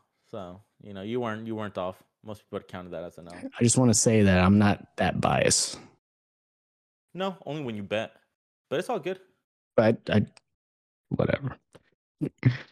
Now you're good. Yeah, no. Overall, I mean, it was cool. I think the biggest thing was you know the return of Jon Jones. I think it was a Uh, great card. I think it was very it. I didn't Derek expect it to be getting knocked out. I, or I don't know throwing what in the, the heck happened. throwing the even know. towel. Yeah, I don't even know what happened there. Those last few hits were just um, crazy. Ian Garry, the protege of McGregor. Dude. Ian Garry, I'm surprised. Like he's a very marketable person, like fighter, especially being the you know Conor McGregor kind of. I think like he's, a trying great. too hard. He's a loser that's trying too hard to be a McGregor. Is he winning? Yeah, unfortunately, he's still winning. He's a but- loser trying to. I mean, that's a, that. He, that's his idol, bro. He's Irish, bro. He's Yeah, there hasn't yeah, been there that, hasn't get that. been a guy there hasn't been a fighter this good out of Ireland since McGregor. So I it's guess my hater, I guess my McGregor hating kind of oozes off into him because yeah, he hasn't really done anything, but it's the uh the mate saying the same quotes as him, saying like, "Oh, I'm the next McGregor. We're here for like chill, bro." Again, At least he doesn't. At least he doesn't hide it, bro. At least he's like a buck about it. He's not trying to like Yeah, you yeah, know be Again, somebody that's an not. argument other people make because then at that point, because really he's not a McGregor comparison. Uh, you would have to. McGregor was a a, phenom, uh, a phenom. Like it just you you're nowhere near. So for you to say like, oh, I'm the, it's like me going around talking about, oh, I'm the comparing myself with you know just anybody the best of whatever I want to say. I, don't, e- I can't even think of an example. I was trying to think of like a piano player. I just, I just, even- I just think, no, I just think he obviously McGregor was his idol, and I think he's just paying homage to his country mate, the guy that inspired him to become a fighter. And yeah, like I said, he's he's the best, like kind of essentially the best fighter to come out of Ireland since McGregor, the whole Yeah. McGregor. No, he has been the next one, and I mean, yeah, he's winning again. He, yeah, he is winning. For he's winning, he's doing everything right. He's talking, and again, no such thing as bad publicity. Even if you're cringy up there, as we learned from Cejudo, you can make a living off of that. Even if you're up there, like just copying other, even if people are gonna compare Damn, you, say, "Oh, putting you're him not-" you putting him on the Henry Cejudo cringe like bro. He is, yeah. I, I can't like I can't sit through a whole interview. Like it makes me very like, ugh, bruh. Like, Damn, I didn't know you hated him. I didn't know you hate McGregor so much. It rubbed off I on this McGregor. guy. I could I watch all the McGregor interviews. Like I'll sit there and watch. I'm gonna sit there and watch Tough, the Ultimate Fighter, probably several times each episode. You know, Yeah, like, apparently I- they got I'm- into a beef. Apparently there's beef going on. I don't know. I don't know if Dana's just selling us like two months ahead of time, but There's some beef going on. Honestly, I, I I wouldn't doubt it if they really are beefing.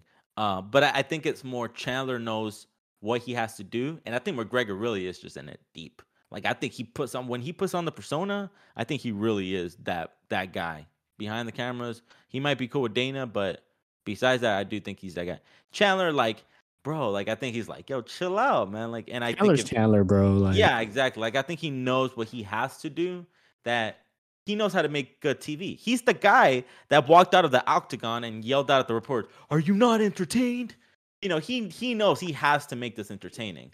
So in order to do that, you gotta rollo some feathers. You gotta do some type of pranking.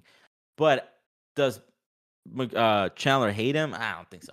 McGregor on the other side, I think the dude could like get almost in his head super annoyed. Like, in uh, his head, like talk it all up and like be in it deep and like really become this whole persona and like and not bad or good, just you know. I don't even know if he is fighting. Like, has the dude gone back to USADA yet? Like, I, I don't, don't get know. it. I don't get it. I don't I know don't know. why. He might honestly just coach and not even fight. And I think that would still be more than enough for the UFC. so mean- um, to to wrap all of this up, we have uh the London card coming up soon, and I don't know if this is a hot take or anything, but I think Rafael Fiziev is going to beat Justin Gaethje pretty handedly. Um, I don't know. It, it's either going to be fight of the night or kind of like a A quick knockout. no, no, no, no. I think I think it's in order for him to get Justin Gaethje out of there, he's going to have to put some punishment on him.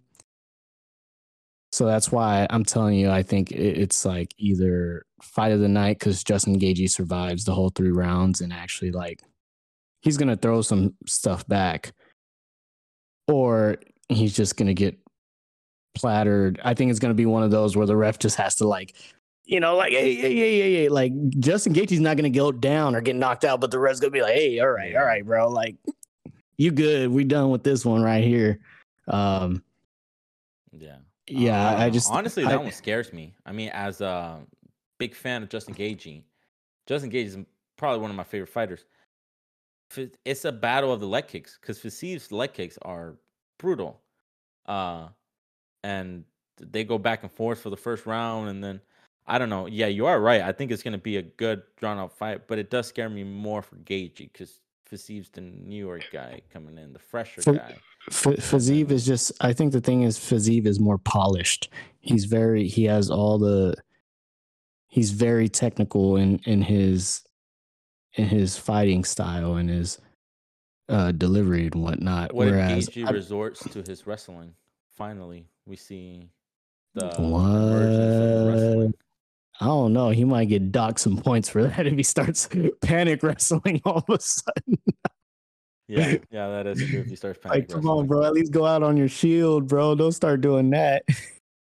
But a, an, a Gaethje knockout would be would be huge. I that that would be huge. I, I don't I don't see that happening. But Because I think Fiziev, like I said, I think Fiziev is one of these, like I said, newer generation guys that just, I he, he's on a different level. Um, he has that just absolutely great kickboxing background, uh, Muay Thai, but also I feel like if he were to go up against, uh, maybe not Islam caliber dominant wrestling, but if he were just to go up against a wrestler, he's not a guy either that would be taken down and controlled for like 10 out of 15 minutes. You know, he would have that takedown defense hacked.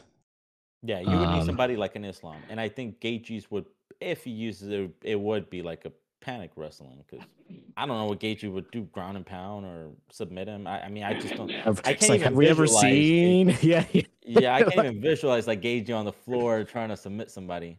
There's no, is there Uh, any like r- practice footage of him even doing like, I don't know. I th- the most wrestling we've seen was him and Chandler like doing those flips and stuff like that. And then Khabib just embarrassed him and stuff like that. So if yeah, maybe if Fiziev just has some type of basic takedown defense, they're just gonna stand up and fight the whole time. And then at that point, we get a banger. but I don't, I don't know who wins. Uh, I haven't thought about that one just yet. I haven't given it them, but I don't want to see my boy go down. That that will hurt. It's gonna be like don't Tony. Ferguson two times over. Ew. Oh man, Tony Ferguson. Tony. hey, it's Ferguson. it's it's hey, it's a cycle. You know what I mean? You saw Tony, you saw Justin Gaethje had to do that to Tony. You're like, damn, why he had to do that to Tony? Now you'd have to see he gotta go to Fiziev my do that to. Gaethje. Dude, I mean, like, that, that- damn. if Gaethje goes down, it's the way that I see him going down. Well, every time he went down, you know, with Dustin Poirier, with uh, uh, Eddie Alvarez, stuff like that, he gets he gets wobbled a lot. Like he, you gotta. It's gonna be a fuck ta- it. It's Yeah. gonna be a fuck it. Just like You gotta really like, yeah. And he event until he's like tumbling, and then because it's hard to knock him out. But he's also gotten older. I don't know. He he got knocked out, knocked down by Oliveira, bro. That really made me question everything. Hey, chill, chill. He said that was the hardest he's ever been punched in his career, bro. I hey, don't don't it, don't be down, And- don't and- be and down that I dude don't know, bro. It Bronx. could it could be everything. Favela I- strength, bro. Favela strength. Yeah, he uh, he got knocked out by like that. Doesn't give me a lot of hope. That's not the Gaethje we know. So I don't know. I'm still Team Gaethje. And I'm right, but I don't, I don't like this. I don't like the little shade you put on my boy do Bronx like that, bro.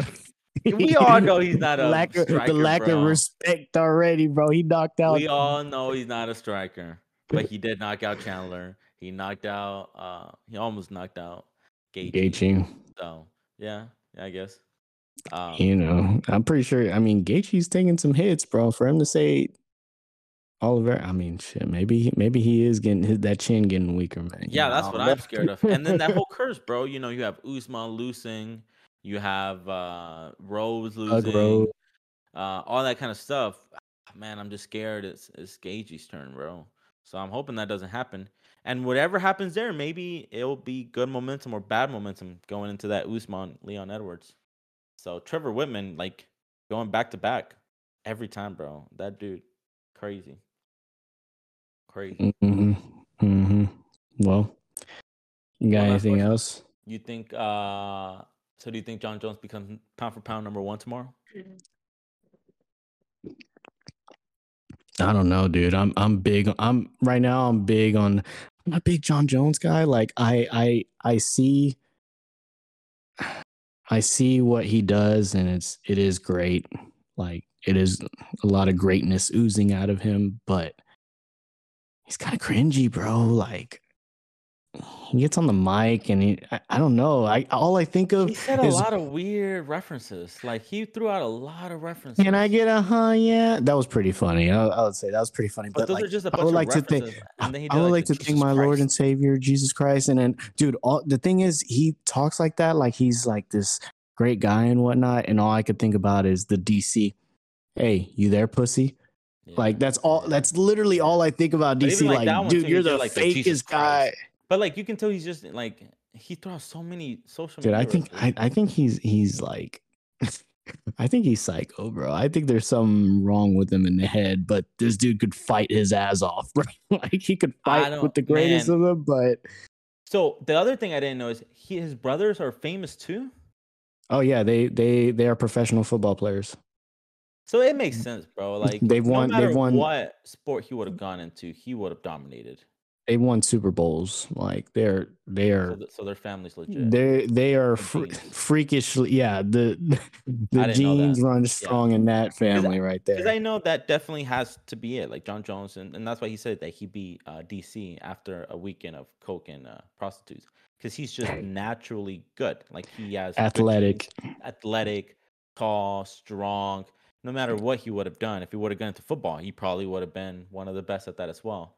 Um, in other in, in in in other sports he would have been called essentially like he has the god-given talent like Mhm. that you just Yeah, don't just see athletically that good. that you just don't see you know it's special like this special god-given talent is Yeah, just well, I mean, there there are guys like that. Like there's like Ciryl Gane is one of those guys. The thing is, Ciryl Gane went to striking.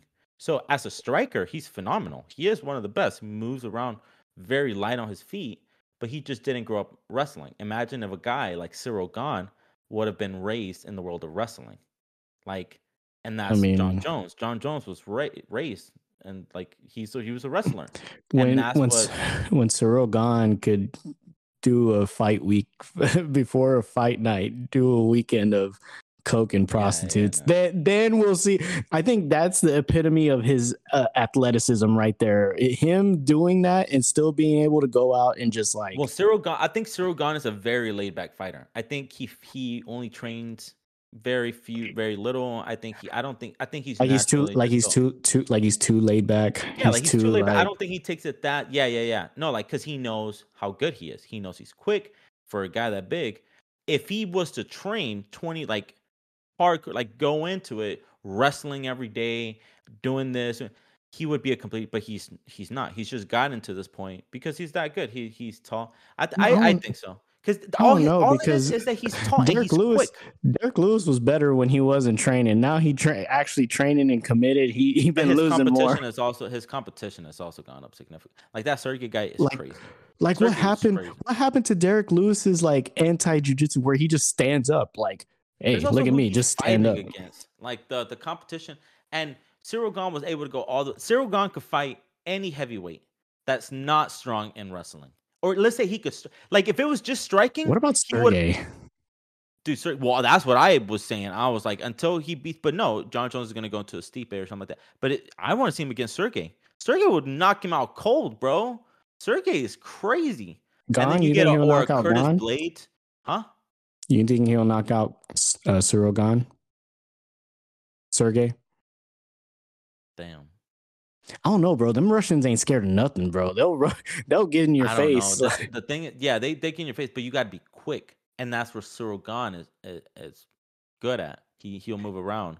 Yeah, but, you- I if- mean, I mean, Jones put some pressure on him. I don't know if I mean he might have just been scared because he's like, oh my god, I'm going. He was against scared the, of the I'm going against the goat. He was- I'm going against the goat. No, he was scared of the takedown. He was scared of the takedown. He was scared that he knows that as soon as he got stand, like, but for some reason he knew that, and he they didn't do anything to prepare. So yeah, that was just crazy. But again, do you think he becomes the number one? Or say, let's say in your head, is he the pound for pound number one? But do you think the UFC put? And then another question: Do you think the UFC puts him as the number one?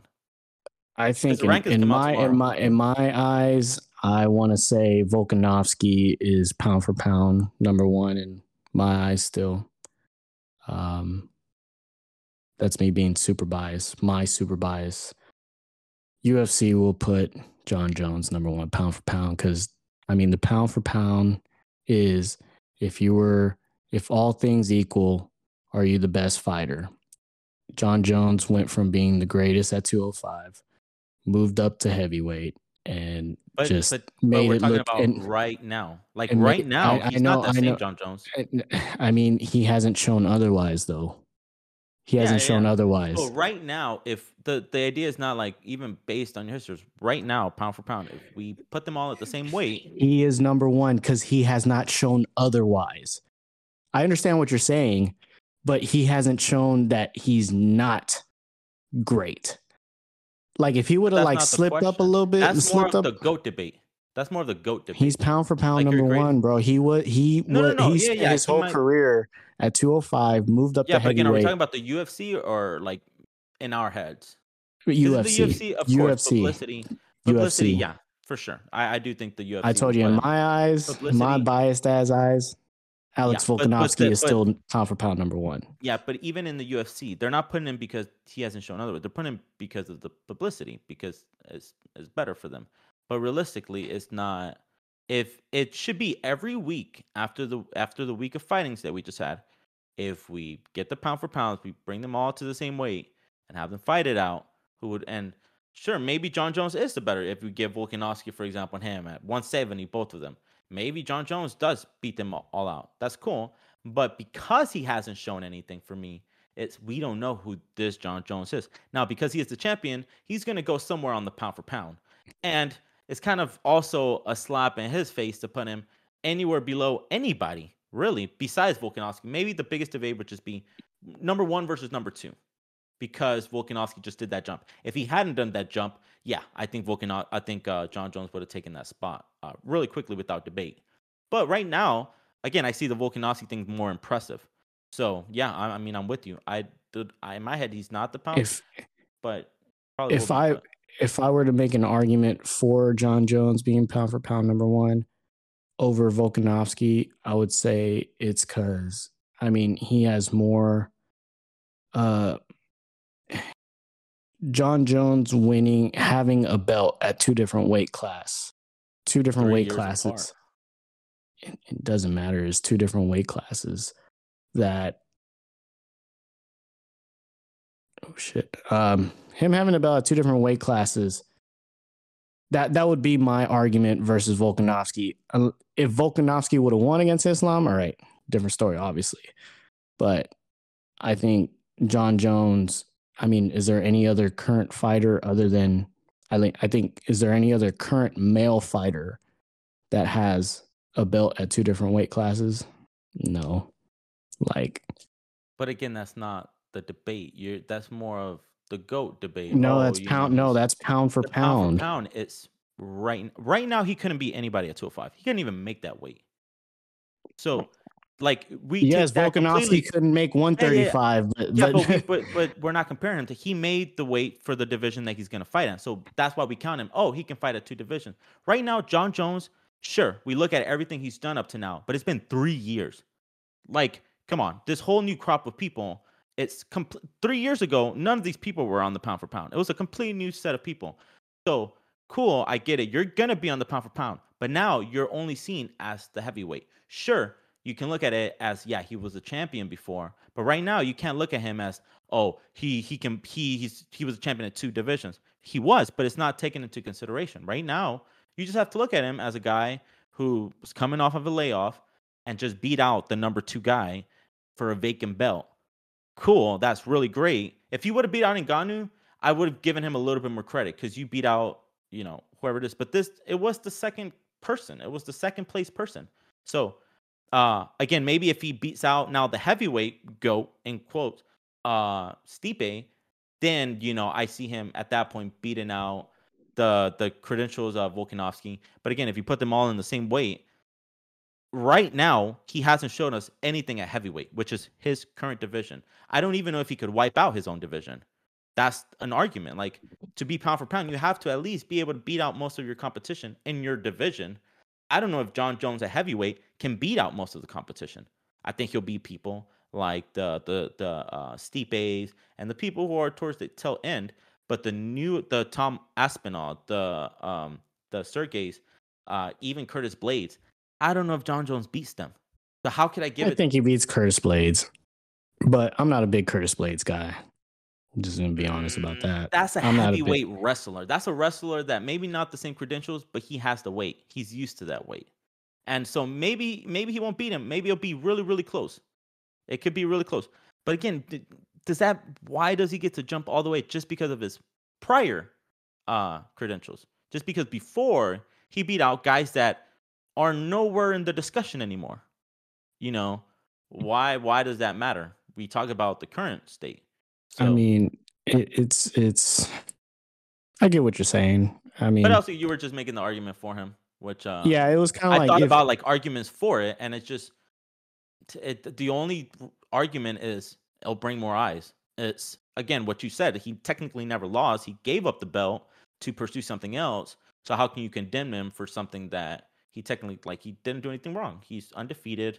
He's uh you know he moved up, one never lost in his division. It's not like he was losing. It's not like if Adesanya leaves right now. Oh, you know he's losing in his division, got to move up to another one. He didn't leave running. He gave it up. He was like, yo, I beat everybody here. I'm gonna try something new. I get it. Uh, we'll see tomorrow morning. I'm very, I'm uh, one of the things I've been looking forward to to see what the UFC does just- in regard because they're gonna have to explain it either way. just, if they put him or if they be he's gonna put Yeah. he's gonna be number one. Just just be ready for it. He's gonna be number one, and uh, I know it's gonna happen. Like I know, I see it already. It's there's no way it they do, doesn't. do you think they have to do some explaining? You think anybody on the pound for pound will be any way upset, or do you think they'll all almost? It's hard to say. No, I need to be ranked higher than Jon Jones. I think I think the fighter. I mean, the only people that have an argument is Volkanovski. I guess maybe Islam, but I don't want to talk about him. It's The only argue, the only person that would argue is Volkanovski, and I think even Volkanovski would be like, "Yeah, he's pound for pound number pound for pound number one." Because I mean, that and I look at I I take that in a lot. Like I look at that a lot of what the peers think Mm. slash say because they're fighters too. They're the ones that know. Volkanovski knows how hard it was to go up a weight class and try to get that belt. So if he were to give Jones the respect of like, damn, you really moved up to heavyweight and made it look easy. I, I mean, how can I? If he's not going to argue, But that's it, also that's, that's argue it? the good guy Volkanovski that we know. Like that the that is same way true. that when when Khabib when Khabib went to number one, Jon Jones was there. How dare they, you know, all of my accomplishments. Dude wasn't even fighting anymore. But he was like, oh, all my accomplishments, they give it to this guy who wins one fight and now he's the pound for pound number one. So if you know, if Volkanovski was a dick, or if he was he could easily be like, yo, no, what the heck? Like, but yeah, knowing the guys that they are, knowing the good persona that Jon Jones has put up, knowing how good the UFC is with him, I don't think they'll I think they'll get more backlash if they try to argue it at this point, if Volkanovski comes out like, no, I should still be pound for pound, I think people will be like, yo, chill out. Jon I, I Jones don't. this. I, I, I- I don't think it's. And honestly, I don't think it's going to be as big of an argument as you're making it out to be. yeah, because I'm I- I, am not a yes man, and everybody like it doesn't make sense to me. I, I get it, and I get how easy it is to say, oh, you know, he moved up a division. Oh, the, but when you really look at it, yeah, he's a very dominant. And, and the goat discussion, that's completely different. Yeah, I he could be one of the, the goats. Like he is one of the great, undefeated and his technically undefeated. You know, at the jump, everything cool. The goats, one of the greatest of all time. Right now, today or tomorrow, March seventh, is he the pound for pound number one in the UFC? No, no. I think he's a great heavyweight right now. Will compete with most of the heavyweights at a good level. I think he had a lot of good accomplishments before, but they don't val they don't care. Right now, it doesn't matter. He can't fight in that division anymore. All those guys he beat out are no longer around. They're no longer relevant. Is he really the pound for pound number one? Absolutely not. He will probably be plays there more for publicity, more for name, all because of that. Goat discussion, completely different. Have to recognize it to him.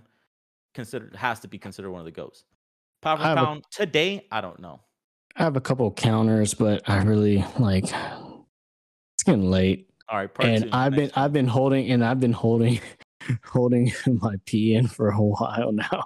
I'm it's like, I that whiskey you're drinking during the pod, bro. right? Sheesh. Um, but yeah, two fans. You know where to find us at Slice, Slice Apples Pod on Twitter, at Slice Apples Podcast on Instagram, everywhere else. That boy uh, Caesar, now he's uh, deep in the Instagram game at Caesar Oh. Cast Jr. Hey, Caesar come Jr. through, check it out. We're Check on the road to a thousand. I, I Road to a people. thousand.